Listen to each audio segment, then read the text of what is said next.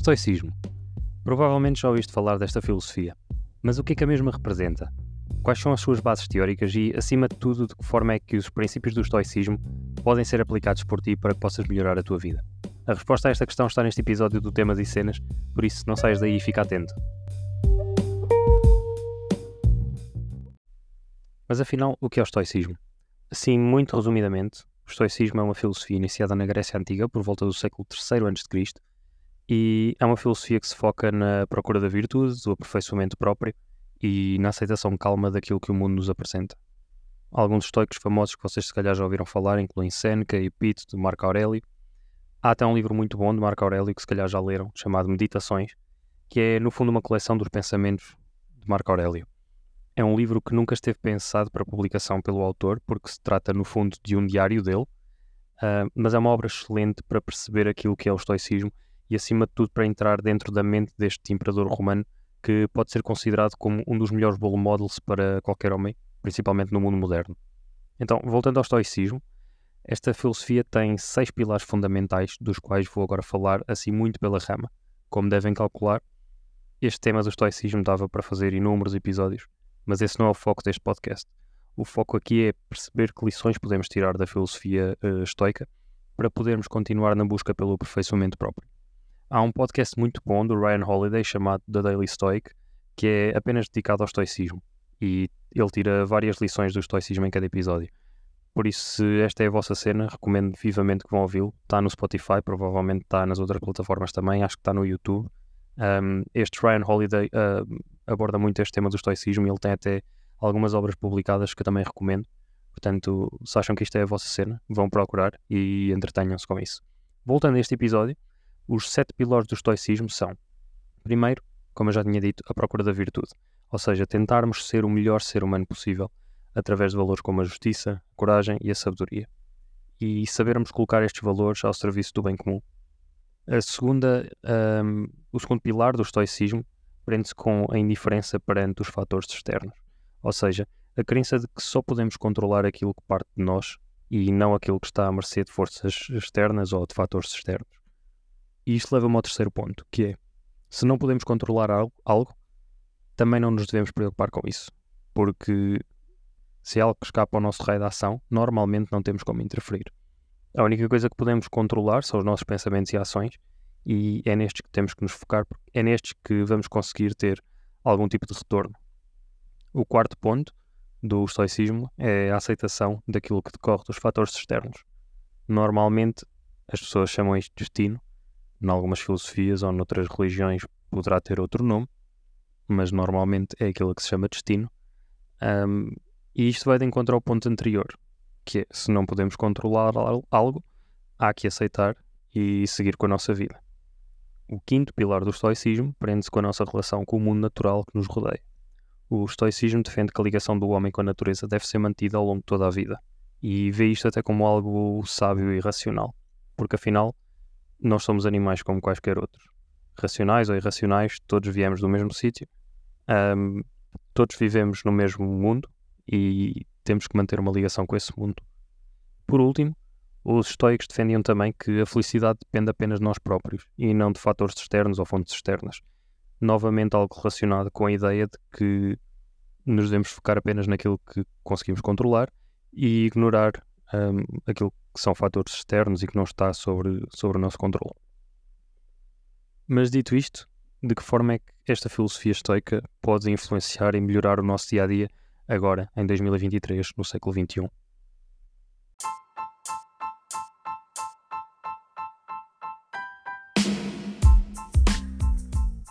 Pausa para anúncio.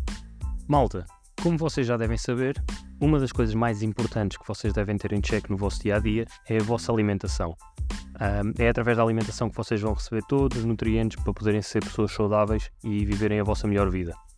Dito isto, nem sempre é fácil no dia a dia, através da nossa simples alimentação, conseguirmos ter todos os nutrientes que o nosso corpo necessita. E é aí que entra a suplementação alimentar ou nutrição desportiva, se preferirem. Um, posto isto, eu e a Zumu estamos aqui a fazer uma parceria para vos oferecer 10% de desconto uh, em todas as compras que vocês façam no site deles. A maior parte dos produtos uh, incluem-se neste grupo da suplementação, mas eles têm outros produtos também, nomeadamente material desportivo, roupa desportiva. Portanto, passem pelo site, podem utilizar o, o código de desconto Jorge Cruz 10, tudo em maiúsculas, Jorge Cruz 10, para terem 10% de desconto nas vossas compras e também para me ajudarem a crescer aqui o podcast, uh, visto que por cada compra vossa que vocês usem este código, eu vou receber uma pequena porcentagem do valor total. Uh, malta, já sabem, suplementação é muito importante. Eu não estou a fazer isto só para ganhar dinheiro, até porque é muito pouco provável que eu consiga fazer algum dinheiro uh, decente, digamos, disto. Um, simplesmente a Zoom é uma marca que eu já uso há muito tempo enquanto atleta um, é uma marca, é, é, com eles que eu compro toda a nutrição e, e, toda a suplementação que eu, que eu utilizo enquanto atleta. Um, e é uma marca que vos recomendo vivamente. Uh, eles uh, são sponsors também de várias equipas desportivas. É uma marca totalmente de confiança, podem confiar à vontade. Um, os suplementos deles são muito bons, portanto, malda, aproveitem, ponham a vossa nutrição em xeque, zelem pela vossa saúde, tomem os suplementos da Zumub para poderem colmatar as lacunas que a vossa alimentação um, vos causa, não é? Um, e yeah, usem o código Jorge Cruz 10 para terem 10% de desconto nas vossas compras. Então, pegando em tudo isto que referi anteriormente, facilmente conseguimos depreender que o estoicismo defende um estilo de vida calmo e sereno acima de tudo, com o foco naquilo que podemos controlar e a indiferença perante aquilo que sai do nosso raio de ação. Provavelmente já ouviram dizer que nós somos uma média das 5 pessoas com quem mais convivemos. Então, se essas 5 pessoas são pessoas altamente estressadas, certeza absoluta que nós também vamos ser estressados. E isto é uma certeza. Por muito forte que uma pessoa seja mentalmente, a falta de calma dos outros, mais tarde ou mais cedo, acaba por se infiltrar. Eu considero uma pessoa relativamente forte mentalmente, mas se me rodear de pessoas estressadas, eu sei que esse stress vai acabar por passar para mim e mais tarde ou mais cedo, inconscientemente, eu vou acabar por perder a minha calma. Para evitar que isso aconteça, simplesmente afasto-me de pessoas estressadas e de qualquer tipo de drama que possa perturbar a minha calma. Isto até acaba por ir de encontro ao meu último episódio, se não ouviram ainda, tratem disso, que foi sobre sairmos da nossa zona de conforto. Então parece que estou aqui a contradizer-me. Num episódio digo, digo para as pessoas saírem da, da sua zona de conforto, e no seguinte digo para saírem de situações estressantes que causam desconforto. Um, não é uma contradição. Tem que haver um meio termo, ou seja, um risco calculado. É absolutamente verdade que o vosso crescimento está nas situações desconfortáveis, fora da vossa zona de conforto, e o stress pode empurrar-vos para esse uh, tal crescimento. No entanto, tem que ser um stress controlado. Por exemplo, nas artes marciais e nos desportos de combate, nós temos sessões de sparring que consistem em subir ao ringue durante o treino e lutar com um colega de treino. É um risco e um stress calculado. É das melhores formas de crescermos enquanto atletas. No entanto, é sempre uma situação de algum stress. Não sei se já subiram um ringue para lutar ou se já levaram um soco na cara ou pior no fígado, mas não é uma situação calmante e agradável. No entanto, é um nível de stress controlado. Vocês não vão ser mortos no ringue, não vos vai acontecer nada de mal, a não ser se calhar uma negra aqui ou ali, uh, um bocadinho de sangue do nariz, talvez, mas é isso que vos vai ajudar a crescer. Ou seja, é um risco calculado, é um stress calculado.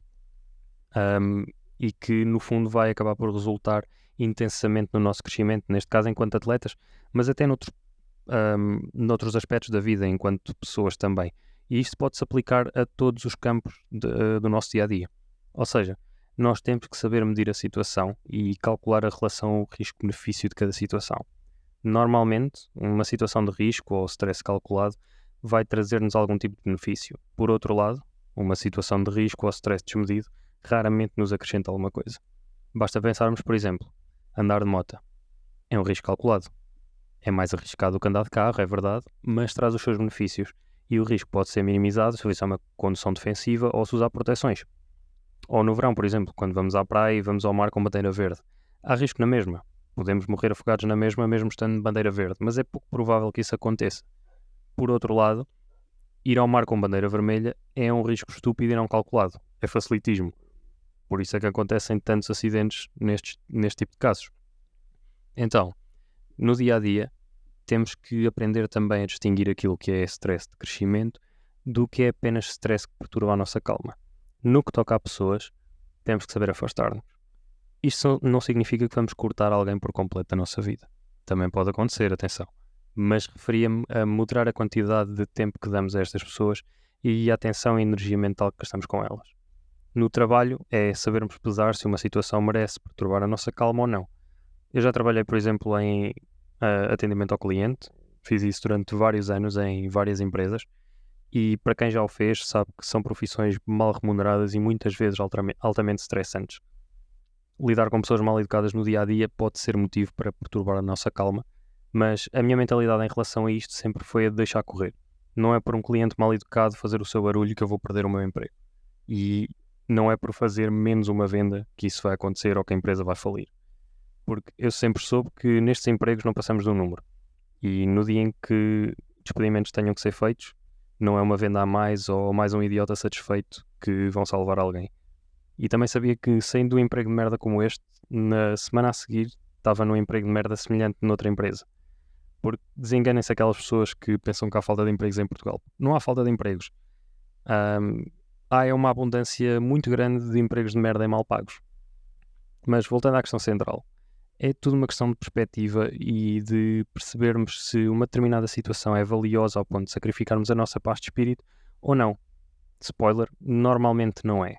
Então temos que tentar sempre manter uma cabeça fria um, e conseguir medir os prós e os contras de cada situação e perceber se de facto uma situação é relevante ao ponto de nós deixarmos que ela perturbe a nossa calma, ou se por outro lado é apenas mais uma situação do dia a dia que obedece a fatores externos que estão fora do nosso controle e, portanto, não merece um, causar qualquer distúrbio à nossa calma. Isto aplica-se um, naturalmente às pessoas também. Ou seja, nós temos que saber medir se uma pessoa vai contribuir alguma coisa para o nosso crescimento ou se por outro lado só está ali para causar stress um, e ansiedade no nosso dia a dia. E nesses casos, o melhor que temos a fazer é afastar-nos, porque o que não falta no mundo são pessoas que vão acrescentar uh, alguma coisa àquilo que nós somos e ao nosso crescimento, e por outro lado, aquelas pessoas que nos puxam para baixo e que só nos causam stress ou ansiedade, normalmente são pessoas para descartar. Então, se há algo a retirar deste episódio, é que os seres humanos são seres autossuficientes, só que aglomerados em sociedade. O que é que isto significa? Isto significa que, apesar de nos organizarmos em sociedades e grupos, cada um de nós é um ser singular e cada um de nós tem o seu próprio raio de ação e cada um de nós tem as ferramentas dentro de si próprio para conseguir ter o seu próprio crescimento e alcançar os seus próprios objetivos. E então é sobre este raio de ação que o nosso foco deve incidir. Um, como eu disse, nós temos todas as ferramentas para atravessar as diversas situações do dia a dia. E temos que conseguir separar aquelas que levam ao crescimento daquelas que, por outro lado, podem retardar ou mesmo impedir esse mesmo crescimento e adaptarmos a estas diversas situações. Se achas que o estoicismo tem vários valores que podem mudar a tua vida, partilha este episódio com um amigo que possa achar o mesmo e até ao próximo episódio do Temas e Cenas.